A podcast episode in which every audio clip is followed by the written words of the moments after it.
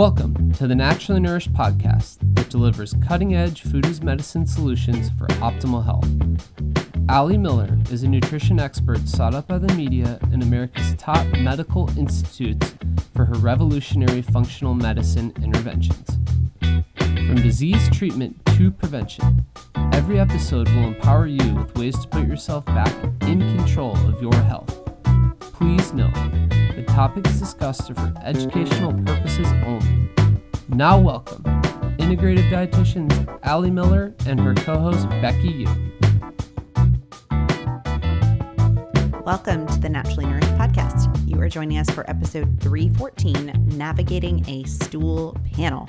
Today, we'll be talking about the advanced functional stool test that we run in clinic and walking through each section from the bacteria analysis to yeast culture to parasitology to markers of digestion and absorption, inflammatory markers, and markers of a leaky gut.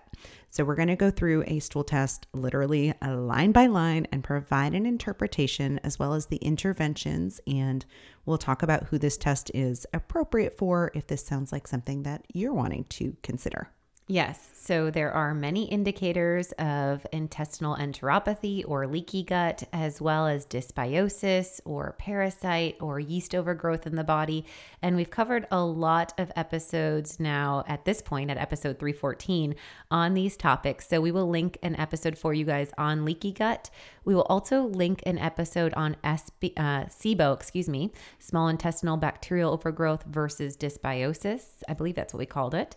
And um, that really talks about different antimicrobial, antiviral, antifungal tools and how many can overlap when you're looking at treatment modalities. And then um, we also, in today's episode, will be talking a little bit about the other stool tests that are offered on the market compared to what we offer through Doctor's Data or Genova Diagnostics, which are really requiring a medical practitioner to order versus some of those online Everlywell or other GI assessments that are out there that are really inferior when we're trying to get down to the level of a diagnosis of inflammatory bowel disease or even empowered treatment plans that are specific to what your body is telling you in the data. Yes, absolutely. Um, so before we do that, let's just have a few brief updates. So, at the time that this episode airs, um, we've been having an ongoing flash sale on our 12 week keto meal plan. And for podcast listeners, we're going to go ahead and extend that offer. Um, the offer is $10 off our 12 week meal plan with the code Keto 10. And this is a fabulous tool, especially as we're just, you know, weeks away from Halloween at this point. Yes. Headed into the holidays to really start to establish some routine within your household to kind of get a harness on you know your family's nutrition. And this meal plan is going to provide you a weekly meal plan a weekly challenge um, to accelerate your food as medicine in your household and a weekly grocery list that literally tells you down to you know the amount of pounds or ounces um, of protein that you need to the number of cups of produce and all of the other things that should be stocked in your natural foods pantry that you need to complete that week's worth of recipes. It provides really fabulous inspiration if you're feeling in a little bit of a food rut, and um, definitely has some fantastic recipes coming into the fall season. I'm thinking the um, almond flour pumpkin everything bagels are going to be a fabulous add on um, for folks. And the um, fall carnitas, I forget, warming carnitas, I think yes. they're called, um, yes. also really comes to mind. With that butternut squash yes. puree. Yeah. So good. So there's also parts of our 12 week keto meal plan where we encourage you on how to explore different forms of fasting as well as metabolic flexibility and where small amounts of carbs might fit to support even your ketogenic outcomes.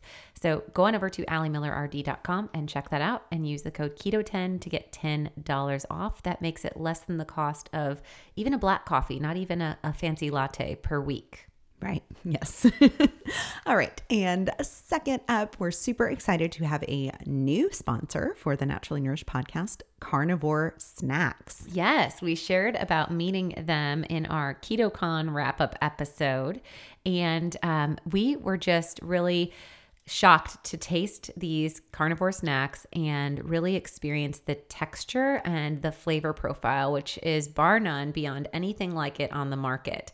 It's two ingredients of deliciousness. So we're talking just straight up quality pasture raised grass fed meats with Redmond real salt. And we've heard people refer to these as a meat pastry, and that is so true because it literally melts in your mouth. The texture is amazing. They dehydrate slow and low to retain most of the bioavailable nutrients in meats, which we know are such a powerhouse as they are, and really create this optimal buttery texture without any additives, preservatives, nitrites, or any even added flavor enhancers. This brand, Carnivore Snax, is super pro America, like all of our listeners. So, all of their meats are sourced from US farmers, and many of them practice regenerative agriculture. They have a big emphasis at Carnivore Snax on a land to market verification through the Allan Savory's Institute. And this actually measures soil and carbon emissions, confirming that these regenerative agricultural ranchers are actually sequestering carbon. So you're doing something for the environment when you're eating delicious, nourishing carnivore snacks. If you've tried other products on the market like jerkies or other dehydrated dried meats, there's truly nothing like this meat pastry. So go on over to Carnivore Snax. That's S N A X. So C A R N I V O R E S N A X dot com and use the code Ali Miller RD. When you use Ali Miller RD, you will save 15% off your order and you'll get free shipping on an order of $125 or more.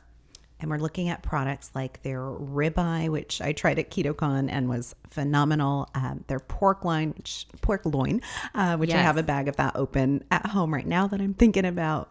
Um, New York strip, eye around. They have sliders, brisket, and leg of lamb in their line. And again, it's just whatever that cut of meat is with our favorite Redmond real salt. Um, but it is so delicious, such a good flavor profile. I'm thinking I'm going to be incorporating this into Noah's lunch Yes. as like a quick, easy grab snack. Absolutely. Um, and then it's going to be like in my diaper bag on Yeah. the go. And if I ever travel again with two children, Yes. I'll be taking that as well. anything uh, when we're talking about hanger and irritability Yes. we all need some of that anandamide from meat Yes. meat Yes. mellows us out especially a good quality fatty meat cut and um, these are sold in five ounce bags.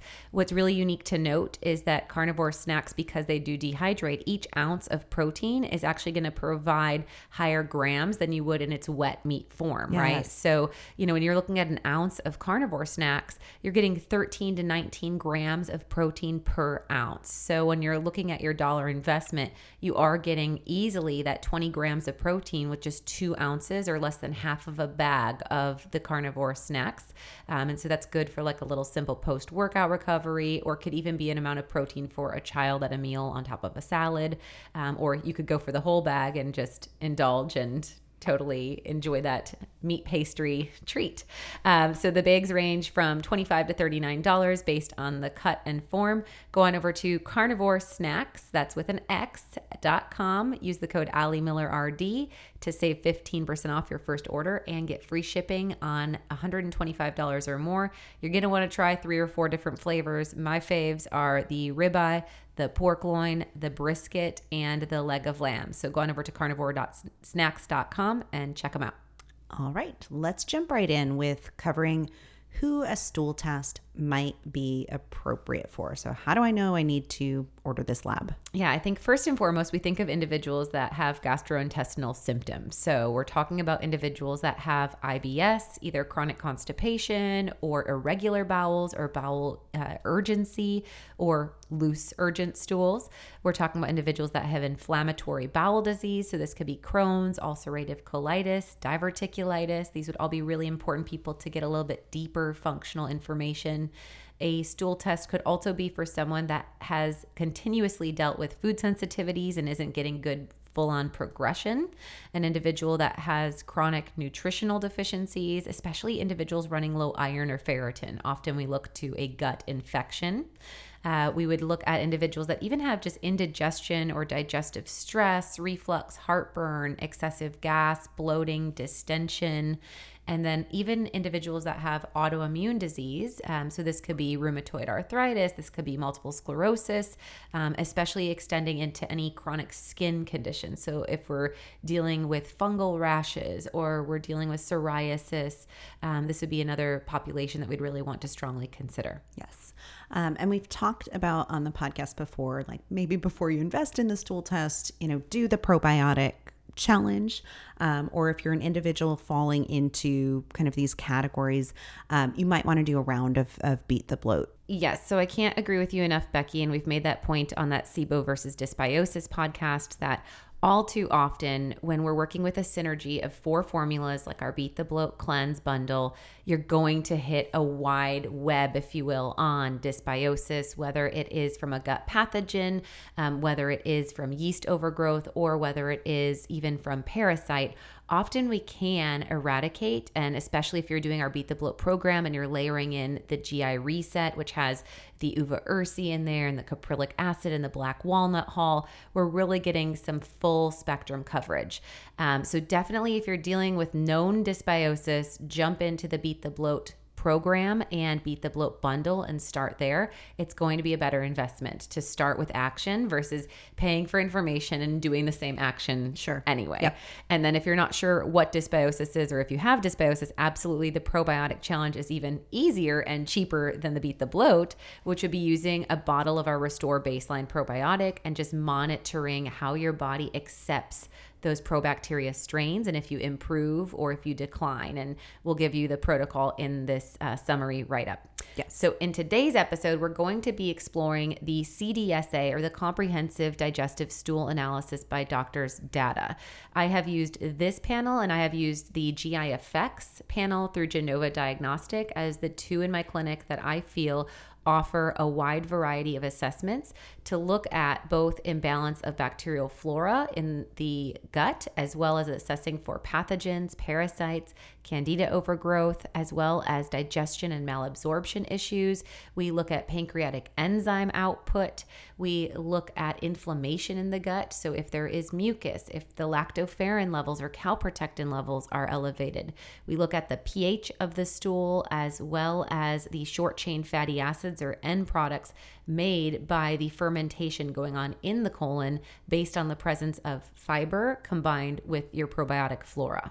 Yeah, a ton of information. And, you know, if you have gotten a stool test at your doctor's office and they're like, oh, there was nothing there. A lot of times they're just screening, um, and we'll get into at the end some of the other tests, but um, they're just screening for the really significant, you know, pathogens like C. diff or Giardia. Yes. And there could be other things that they're not looking for that are driving a lot of imbalance in the body. Yes, often a doctor's office is just testing for known foodborne illnesses or known gut viruses and not assessing for things like Enterobacter, Klebsiella. And these are known pathogens that can drive inflammatory bowel disease as well as autoimmune disease. So if you're having, if your body's telling you that something's off and your doctor said your stool is fine, definitely consider looking at a functional lab. Yes. Um, I think the one question I get so often is how exactly, like I get that it's a stool test. How Mm-hmm. exactly do I do that? Let's let's just go through kind of what the prep is and Yes. and what that 3-day assessment would look like. I mean, first and foremost, yes, you're collecting your poop, you're collecting Yes. your stool Yes. at home So in the there- comfort of your own home. Yes, in the comfort of your own home. Um, as far as the prep goes, um, most stool panels will recommend holding medications as well as probiotics for a two week window, and then some medications like PPIs as well as NSAIDs, antibiotics, antifungals. Um, some will have a shorter time period, like the PPIs and NSAIDs for a five day, but two weeks off of antibiotics. We do agree with two weeks off of antibiotics and even push that further to encourage two weeks post antibiotic probiotic recovery. And then we would have an individual hold their probiotic for about three to five days. Um, same would be with berberine, which would be you know a natural antifungal and antibacterial. Um, but generally speaking, about three to five days of holding. And when I'm doing repeat stool panels and that individual is committed to taking, let's say, for instance, the targeted strength probiotic and the rebuild spectrum, I may actually have them take as normal and not hold at all because I want to see the true influence of their stool with consistency of use of said probiotic. Yeah. So if you see sterility and you know that they've been off of, you know, a combination of 90 billion colony forming units of gut bacteria, then that may not be a good representative of what they look like when they're using their probiotics. Totally. So, for a first time stool assessment, I generally have someone hold their probiotics for three to five days. Um, but for someone that's doing a repeat, I'll actually keep them status quo. But I don't test during an active bacterial cleanse, whether they're using pharmacological agents like antibiotics or antifungals or using natural compounds like berberine, GI reset, etc. Yes, and a lot of us, two weeks without digestate or two weeks without our probiotics sounds like a really long time. Yep. So I think that's super, super um, reasonable to kind of get a baseline. And then if we are retesting, to just continue those as. And same thing, Normal. you know, testing as as influential of what you're assessing. Sure. And so if someone is reliant on use of digestive enzymes and then we have them hold them, then seeing that fecal malabsorption of fat or muscle fibers, which would be protein malabsorption or vegetable fibers, is going to be kind of irrelevant to how they're performing on a daily basis. So Yep. if you're actively working, maybe test during your active intervention. Okay, so let's go ahead and just walk through an example report. If you're wondering what we're looking at, um, you can head on over to alimillerrd.com slash labs and click on the comprehensive digestive stool analysis three day test. Um, and there you can see an example report. We're going to go through a little bit of a, a case study just to give you guys um, some of the examples of what we see in clinic and best practice and best interventions. Or you can use your stool test if you've already done one and kind of follow along. Um, so, starting on the first page, this is where we see an analysis of both bacteria and yeast. And it's got these pretty green, yellow, and red colors to kind of catch our eye, Yes. um, starting from the top. So let's go through um, what is assessed in terms of expected and beneficial flora first. Yes. So, in expected and beneficial, this is an area where we like to see threes and fours. So, you'll see no growth or NG if there is not present strain of this beneficial flora. And the two that I'm most concerned about honing in on is that second and fourth one listed the Bifidobacterium species and the Lactobacillus species, because these have been the most shown in research to support beneficial digestive environment as well as whole body health. Um, so that bifidobacterium and that lactobacillus, I like to see those at a four, ideally at minimum a three, and then you'd like to see threes or so on the other beneficial flora strain. When we move into the yellow zone of commensal or imbalanced flora, these are kind of thought of if we think of the gut as a garden bed in the body. The commensal is kind of like a wildflower, whereas the dysbiotic flora is a weed. And it is important to note that of the commensal imbalanced flora, some of them will be marked commensal, but if they are at a higher presence in the gut, meaning a plus three or plus four, they could become a dysbiotic flora strain. And so there are there's a little bit of discrepancy, if you will, within that wildflower bed of the commensal flora. So we're looking at things here like alpha hemolytic strep. We're looking at bacillus species in here, um, and some of these again, if they were increased, like the um, strep is going to be more of an ear, nose, throat compound, and that's where we would look at for that individual if that child is experiencing significant ear, nose, and throat drama, we would consider more of support for colloidal silver nasal spray or good nasal hygiene. Um, and if this was a pregnant individual that had the, the group strep B, the beta hemolytic strep group B, we'd be concerned about, or a woman of future fertility, for that impact of strep B. Um, and so we'd really be working on vaginal inserts of the women's flora probiotic and probably doing, if not pregnant yet, the Beat the Bloat cleanse to push Yes. that that reset button. So some of the comments are not as neutral as a beautiful wildflower. Sure, yes. some can still drive distress in the body. And again, I've seen compounds um, like a Klebsiella pneumoniae, which could be yellow at a one or a two, but then would be a red pathogen if it's a three or a four. Yes, and and we can see those commensal. Like the more of them there are, I always tell clients they're still taking up space Yes. where we want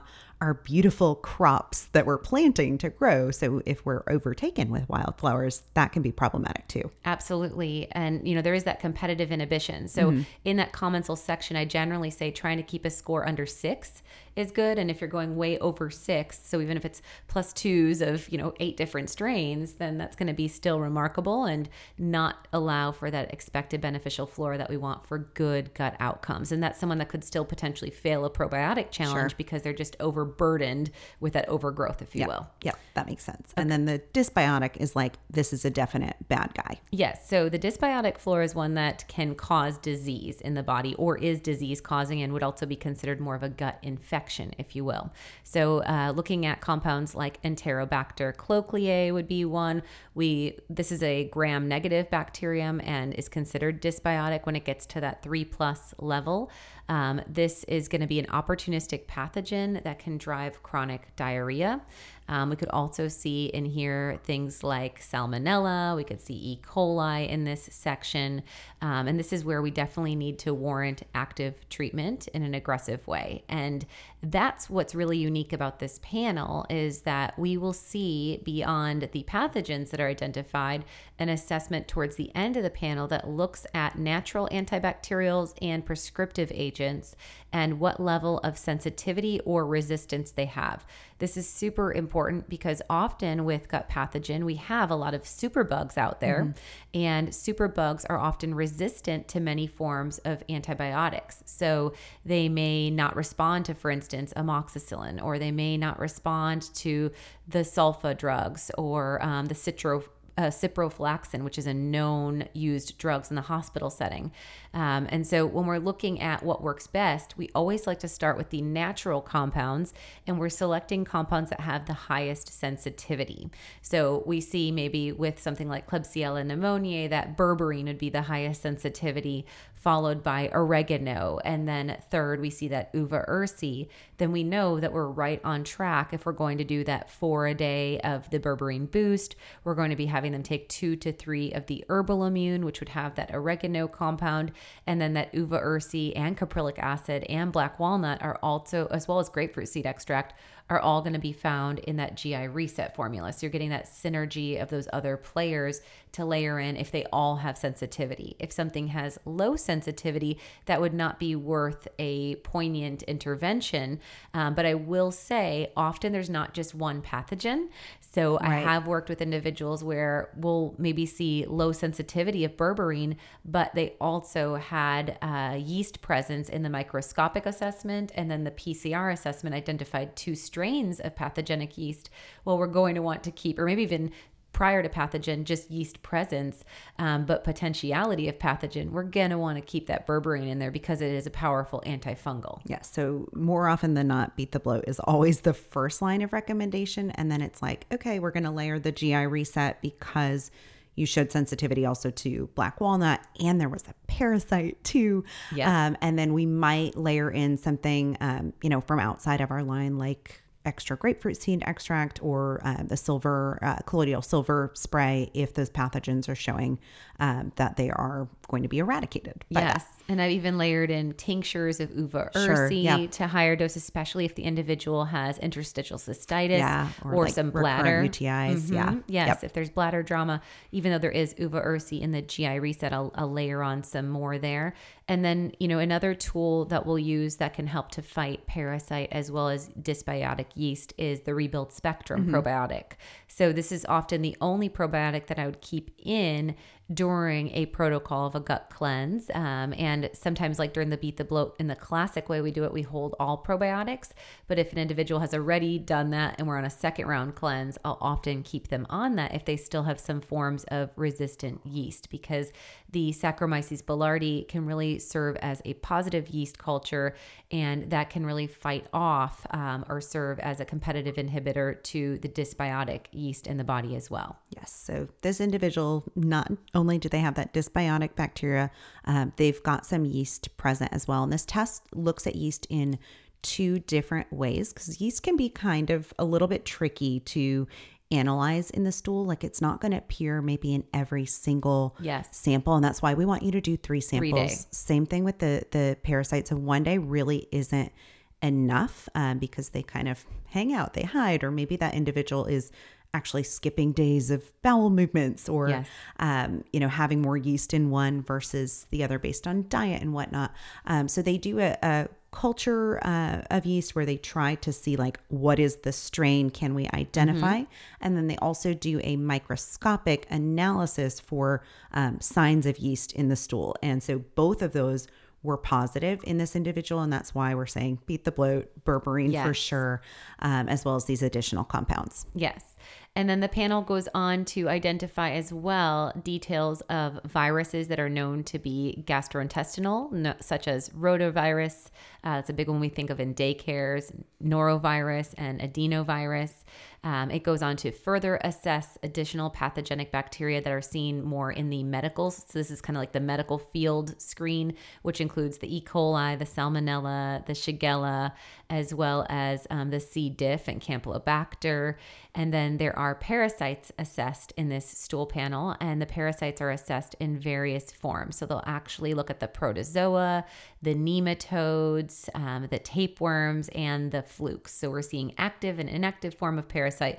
Very thorough. You're going to get basically a negative or a positive if those were assessed. And if we see anything in the world of pathogen, pathogenic yeast, or parasite or virus, we're going to want to treat it immediately. And if it especially was a virus or a seen pathogenic bacteria on the back, which is more of the medical induced ones, or page two, that is, I believe, or three, um, those are the ones that we're going to want to also repeat a follow up test yep. to confirm eradication. And we also advocate for this, as we talked about in our H. pylori episode. You know, once you see a presence of one of these pathogenic compounds and you treat it, you want to make sure your treatment was successful. So, following up with just reassessing the microbiology part or just reassessing the parasite part. And that's something you can request through your practitioner. If you have ordered the three day stool test through us, that does include a customized email review with Becky or myself, where we will recommend interventions. And if you did have one of those pathogens, we can also also offer a custom reorder of just retesting that compound. Sure. And then probably in six months, we'd want you to rerun the whole panel to see the other markers of gut inflammation, which we'll unpack now. Yes. So if we've got all this stuff going on, like uh, bad bacteria and parasites, we already kind of know in our heads like there's likely inflammation um, and there's likely something going on with their um, gut lining integrity, especially in the case of longstanding um, parasites. And if their good bacteria is low, we're thinking of this individual as kind of like immunocompromised Yes. anyway. Um, so we want to kind of inquire on some of that information. And, and when you do an email lab review, uh, we have you fill out a form to give us more information on like, these are the symptoms I'm presenting with. This is what's actually happening in my body so that we can look at that along with the data. So I think that's a really good point. You've got to look at the clinical presentation. Yes. Is this person suffering from severe diarrhea? Did they just have a foodborne illness? Um, Yes. because some of those, you know, flags of, of like the Campylobacter might show up from food or water. Do they have a lot of pets and they're showing up with Giardia? And, you know, we know their dog just got that from the dog park. So we need to treat them as well. Um, but maybe let's get into the inflammatory markers Yeah. that, that we'd also look at. So that's a good point, I think, Becky. If something, if an individual is dealing with inflammatory bowel disease or chronic gut infections, we're absolutely going to see an elevation in the inflammation and immunology area. If it's someone that has a fluke foodborne illness and they likely are going to recover, we're still going to want to reset with the beat the bloat cleanse, but they may not need as much intervention. Sure. Um, and so that's why I really lean into the inflammation and immunology part of the panel channel we look at markers such as lactoferrin and calprotectin.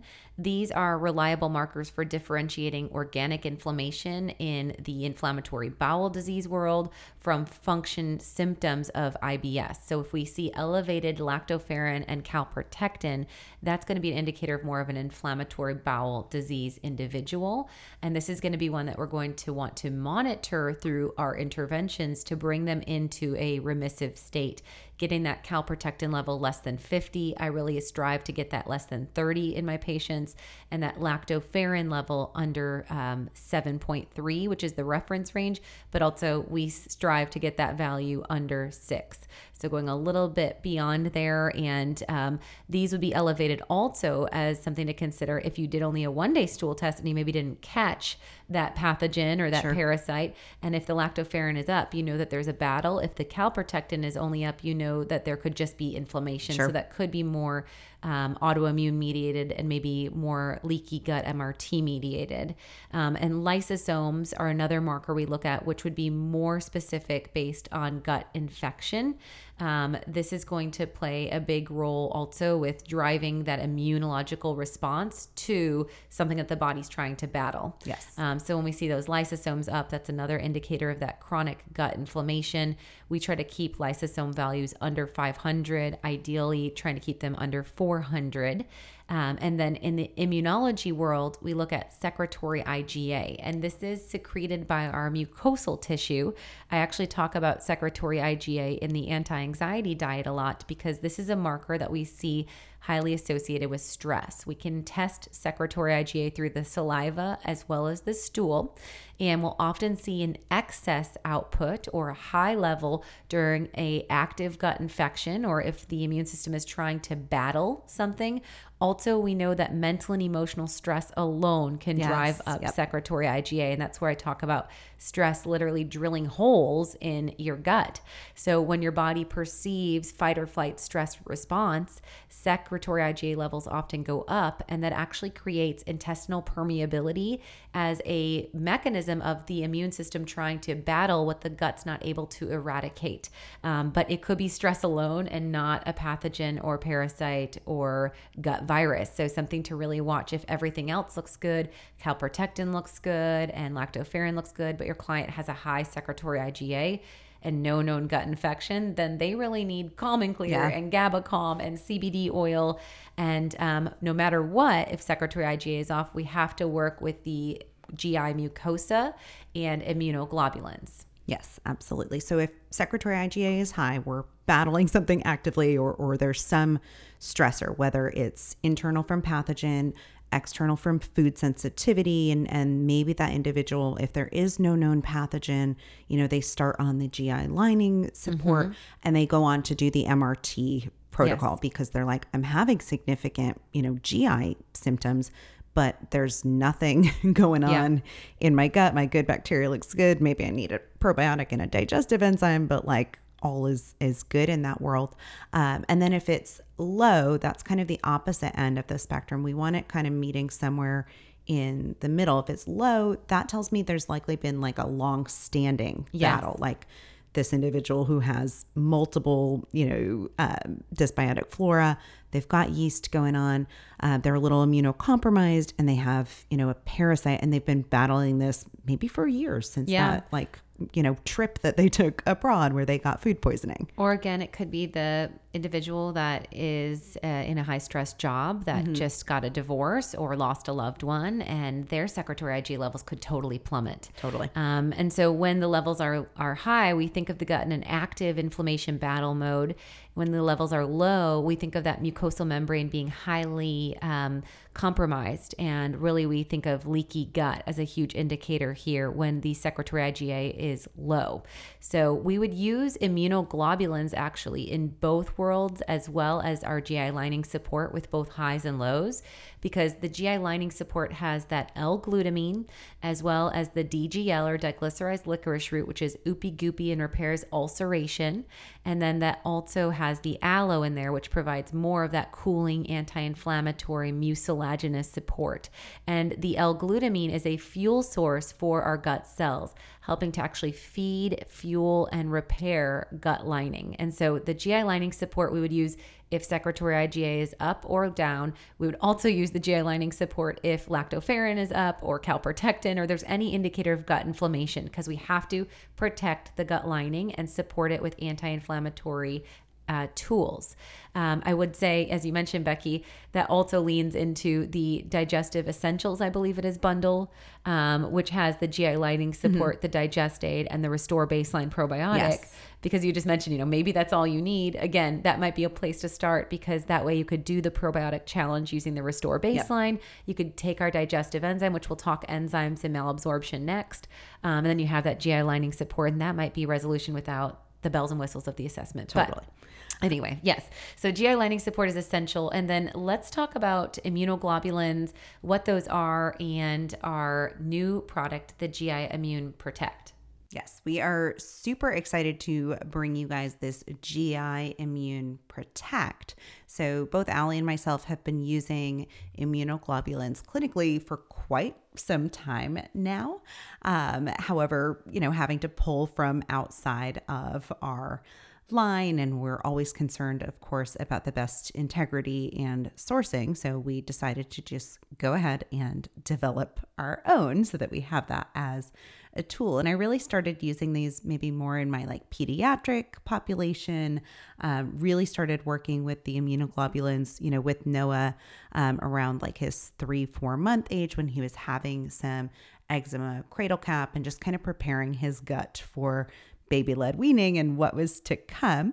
Uh, but we've come a long way in terms of using them with our IBD patients and, Yes. and certainly with um, patients dealing with, you know, chronic leaky gut, um, those highly stressed individuals and those immunocompromised individuals with really good success. So, immunoglobulins work differently than the L glutamine, DGL, and aloe vera that are in the GI lining support. So, the GI lining support is providing us that amino acid that's that fuel source for our gut cells, along with the mucilaginous oopy goopy stuff. So, that's working to support gut lining. But the GI Immune Protect has two active compounds. So, immunoglobulins, now that we've alluded to them a couple times, are generally produced by your immune system, and immunoglobulins aid in recognition of antigens.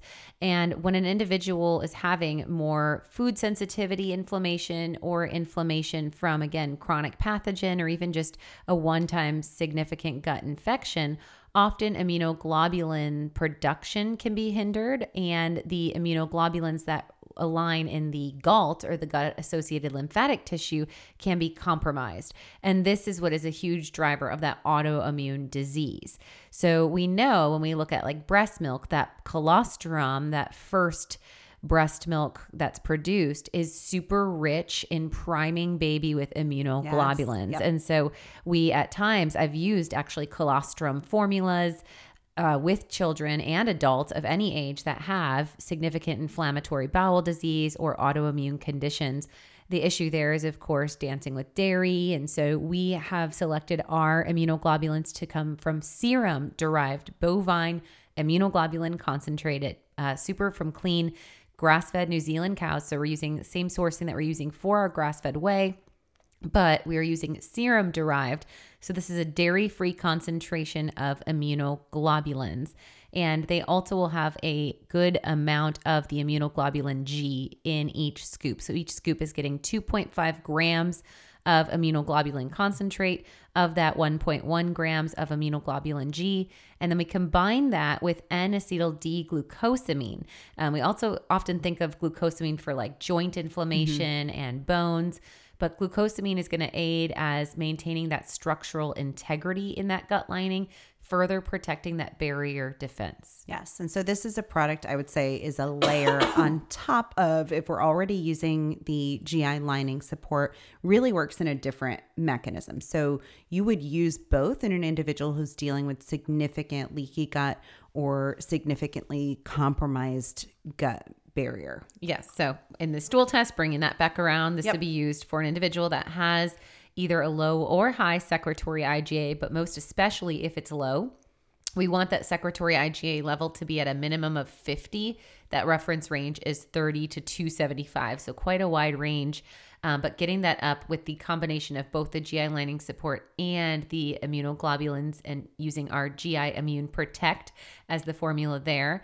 And then we would think of for this individual using bone broth as a therapeutic, as well as gelatin to provide that oopy goopy support for gut integrity as well. Yes. And I love the powder form of this product, A, for flexible dosing. So when we've used like colostrum or other IgG products in the past, I've had clients who've had to take like six to eight to nine capsules to get Totally. effective doses of those immunoglobulins. And that's a lot to deal with when we've already got a whole, you know, laundry list of, of supplements they're taking. Um, and also, it can be used um, in more of just an immune support kind of general setting versus the GI lining support. I think of that as more, you know, direct um, gut integrity. But the immunoglobulins we could add to, you know, a kiddo's smoothie if they're dealing with viral pathogen. Yes, um, stomach virus or, or otherwise cold, flu, COVID, you name it. Similar to how we talk about the grass fed whey having those immunoglobulins. And I would do a scoop of both. I would still do the scoop of Totally. grass fed whey um, and then add like one to two scoops of the GI Immune Protect. Um, really across the board, children and adults, I think, could benefit from that use. Awesome. Okay. So, getting back to the stool assessment, aside from the gut inflammation, we have two other areas to explore short chain fatty acids and then digestive enzymes and malabsorption. Yes. So, in the short chain fatty acids, we're going to look at a percent of the short chain fatty acids, including acetate, propionate, butyrate, and valerate. And then we're actually going to get a measurement in milligrams per milliliter of butyrate. And this is really important because butyrate is going to be a marker as a protector against colon cancer, as well as inflammation overall in the body. We've seen that butyrate actually can support not only gut epithelial lining, but also respiratory epithelial lining. So maintaining a healthy, robust butyrate level is going to be beneficial for that individual beyond the gut, even in their overall immune function. And when that's too low, we think of that as a risk factor for colon cancer. So, short chain fatty acids overall are going to be the end products of our bacterial fermentation. And they interplay with our dietary fibers or non digestible food particles. Our beneficial flora eat away at this fiber and then they produce these short chain fatty acids. Short chain fatty acids play a role with energy as a fuel source for our body. They play a role with metabolism and can even play a role down to the level of how blood sugar is metabolized and how hormones are metabolized in the body. Um, the integrity of our gut can be supported by healthy short chain fatty acids as well. And the short chain fatty acids can influence the pH of the body. They can actually contribute a more acidic, anaerobic microenvironment, and that is unfavorable or fights against dysbiotic bacteria and yeast. Yes. And the way I look at this, like we've already gone through the bacteria, the yeast, the parasite. Um, this just kind of is going to echo what we see there that Yes. there's clear imbalance in the good to bad microbes. And we see that lacto and bifidobacteria that we talked about in the beginning being some of the primary producers of the short chain fatty acids that we want to see in the Yes. body.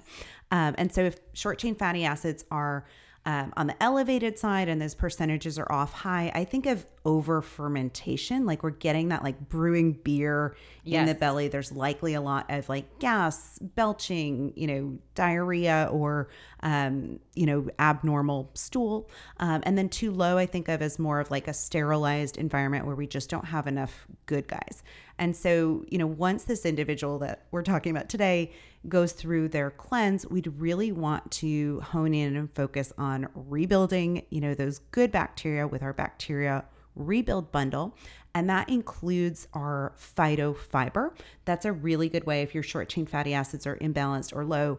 Um, I think of that as like the fertilizer. Once we give the probiotic as the seed, we need to actually fertilize the gut and give, you know, those good bacteria something to ferment and grow on. Yes, and that's also the importance of why we take more of a Mediterranean approach to a ketogenic diet because we know that those plant based fibers are necessary for that fuel source, for that fermentation process to be protective in that colon tissue, as well as synergistically support a healthy microbiome balanced environment. So, the phytofiber is a great plant based whole food fiber supplement to get that on a daily.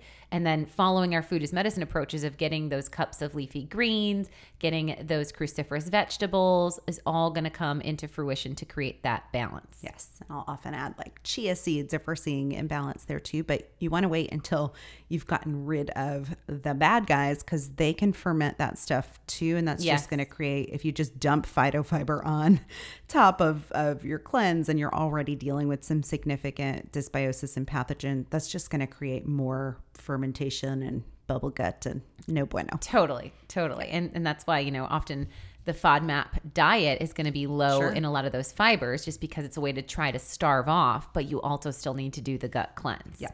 Um, and then digestive and absorptive markers, we kind of cruised over um, that part. I alluded a little bit to um, digestive enzymes, but let's talk about those markers. And then there are some other markers um, Yes. that are assessed as well. So the biggest thing that we look at for digestion and absorption is the elastase, and this is the marker of your digestive enzyme production from your pancreas.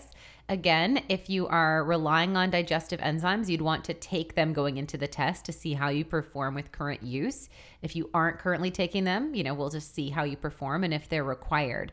And beyond looking at the elastase levels, which I like over 400, um, I'm looking at fat stain. And so we'd like to see that non detected, which would mean no steatorrhea, no fatty stool. And then carbohydrates, uh, making sure that those are negative. There's no malabsorption of carbohydrates. I will say in individuals that are eating a pretty high fat diet and they might be eating like a fat bomb or something Sure. like that, if their elastase is still above 400 and they don't have any carbohydrate malabsorption, there's just a few or rare amount of fat stain. That's not going to be as disturbing to me. But if we look at the other markers and we also see muscle fibers detected and vegetable fibers detected, then that individual totally needs some enzyme support. Um, so things to consider there, and that would be the digest aid, and that would be taken prior to foods because we're seeing malabsorption in the stool. Basically, you're not absorbing those nutrients; they're passing through intact, and we need enzyme support, which is basically creating a chemical environment to break down and digest the foods you're eating so that those nutrients can be assimilated and absorbed in that blood gut barrier. Yes. And I've seen pretty remarkable rebound of that pancreatic elastase and the school, stool test like has some scary thing about you know pancreatic insufficiency and if you read it without a practitioner going Right. through it it can be scary but i've seen really remarkable rebound where that was in like the teens and maybe we work with digestive enzymes you know probably two at every meal if they're significantly low um, for a good you know 12 weeks or so retest that usually is going to see a significant rebound and that individuals also seeing significant improvement in you know bloating distension gas fatty stools all of the things that they were dealing with Absolutely. And one of the things that I always like to note is that the digest aid, our digestive enzymes, support the digestive enzyme production. It's not going to create dependency Yes. and a lazy pancreas, quote unquote. You're actually going to support that production pathway and, and get better outcomes from use. And then over time, you may not need as much. Yep. And then just a couple of other markers assessed. Um, so we're looking for um, red blood cells, white blood cells, and mucus in the stool as three other indications uh, that something might be off.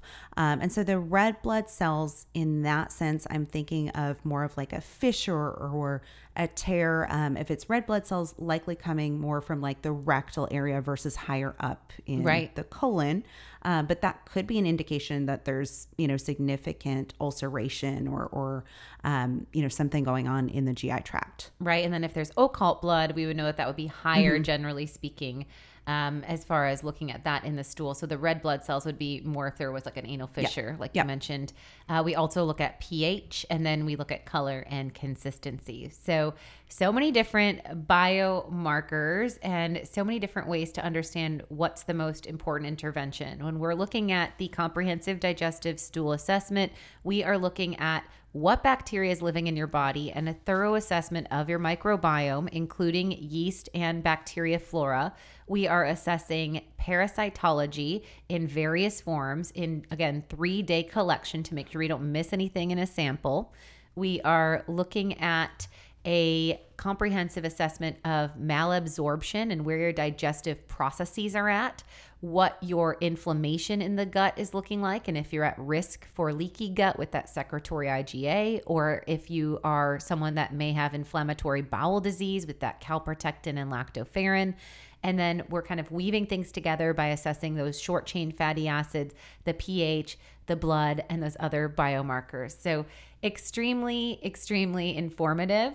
And although you can start with a simpler approach of just doing the Beat the Bloat cleanse, or maybe even simpler with the Digestive Basics bundle and looking at the Digest Aid and the use of the Probiotic Challenge and just coating the gut with the GI lining support, if you need to dig deeper and you've already done our gut cleanse and um, you're not seeing as good of outcomes as you'd like to see, you can go on over to alimillerrd.com and you can check out um, under labs our comprehensive digestive stool assessment.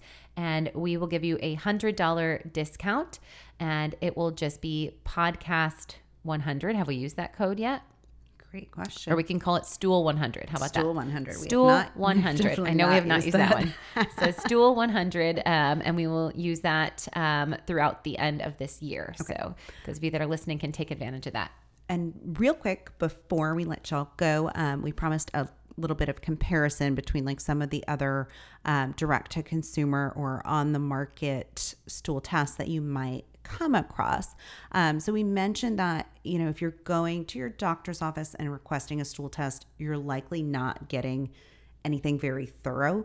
Um, if you're going to a GI doc and you're dealing with inflammatory bowel that's been diagnosed, they'll at least look at your calprotectin and, Hopefully. and might look at some other things, uh, but not super comprehensive. And then there are these other tests like the Viome test Yes. um, that I believe you can just order direct to consumer, and and they work with like um, you know these AI Algorithms. algorithms. Yes, Yes. that's the word I was So- looking for. so that's the one thing I would call out about the Viome test. Um, I have seen some pretty comprehensive um, accounts of the microbiome uh, strains.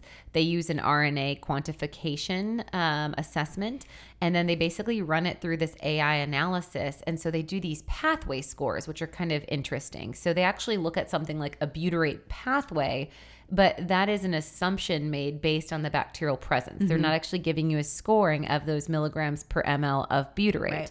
So we don't truly know the assessment there. There's no assessment of the gut inflammation or leaky gut. They have, again, a leaky gut pathway scoring. But all I can find from the information on their site and digging into the science behind the lab is that they're only pulling that RNA quantification. So again, not looking at secretory, not looking at secretory IgA, not looking at lactoferrin or calprotectin. We're not seeing the malabsorption elements, and there's not even tight discrepancy of your bacteria flora of which ones are commensal or dysbiotic or favorable. They're just kind of numbered at the end as a big long list and they're trying to give you all this information through their AI analysis. And so I really prefer looking at true data versus an algorithm from some data points to create an intervention and an outcome. And I think that when we look at the gold standard in the literature, we know that yes, there's always going to be the trending new kids on the block, um, but the assessments that we include in the CDSA are far superior and more clinically sound and supported by peer reviewed medical journals as assessments of gut health. Totally. And and you know, looking at the clinical presentation, I think and working with someone who has seen this information before versus the the Viome spits out this recommendation of here's the supplements you should take and it's like, okay, probiotic, yeah, duh. Um, and then um, you know, we saw on one um analysis like 32 milligrams of N-acetylcysteine and we're like, we dose in like grams, which is a thousand milligrams and and just didn't look to me like effective doses. And when i've had clients you know come in with this information like we can glean some you know semblance of okay your microbiome's in balance but like we're still going to want to run our stool test down the line um, and then i think the viome also um, does a little bit in terms of of like foods that would be beneficial, especially based on, I think, like the butyrate scores and based on short chain fatty acid analysis or based on the bacteria Well, it's just the present. But pathways, It doesn't really, it doesn't really add up. And, and, you know, obviously it's like a copyrighted, whatever AI technology, but Right. It's not super comprehensive. I think the whole idea of the my microbiome's response to said foods doesn't make much sense. Um, they're just pulling the idea of the particular phytocompounds of the foods and how they can support beneficial gut flora. Um, but again, it's not unique to your body. It's just pulled as an AI pull from Right. a research study. And those foods you could still have an immunological inflammatory response to. And so, definitely, like the food avoidance and such from here is nothing comparable to like an MRT test. You're Right. much better off looking at your inflammatory response based on your immune system versus a potential microbiome response based on a AI pathway. Yes. So, Save your say, money. yes, save your money on that and maybe even save your money on all stool tests. But if you need one, definitely going over to AliMillerRD.com. We will put the link in the show notes, and that one will come with a customized review. Uh, if you've run your stool before um, or you have a family member that's dealing with some significant gut distress, this could be a really helpful episode to forward to them to understand if their doctor's putting them from Stelara to Humira and switching up their biologic drugs time and time again because they're not getting in remission, of maybe looking at some more of these root causes that are driving their inflammatory bowel disease. Thank you for listening. Today was kind of nerdy, but hopefully very helpful as well. Uh, tune in next week to the Naturally Nourished podcast. Make sure you're subscribing to wherever you are listening, whether that's Google Play or Spotify or Apple iTunes. And go ahead and leave us a five star review about what you love about our nerdy application of functional medicine and empowering you guys through food as medicine and nutritional supplementation. Thank you for listening to the Naturally Nourished podcast. Visit our blog at AliMillerRD.com for recipes, wellness tips, and food as medicine meal plans. Connect with Ali and Becky at Ali Miller RD on Instagram, Twitter, and Facebook. Until next time, stay nourished and be well.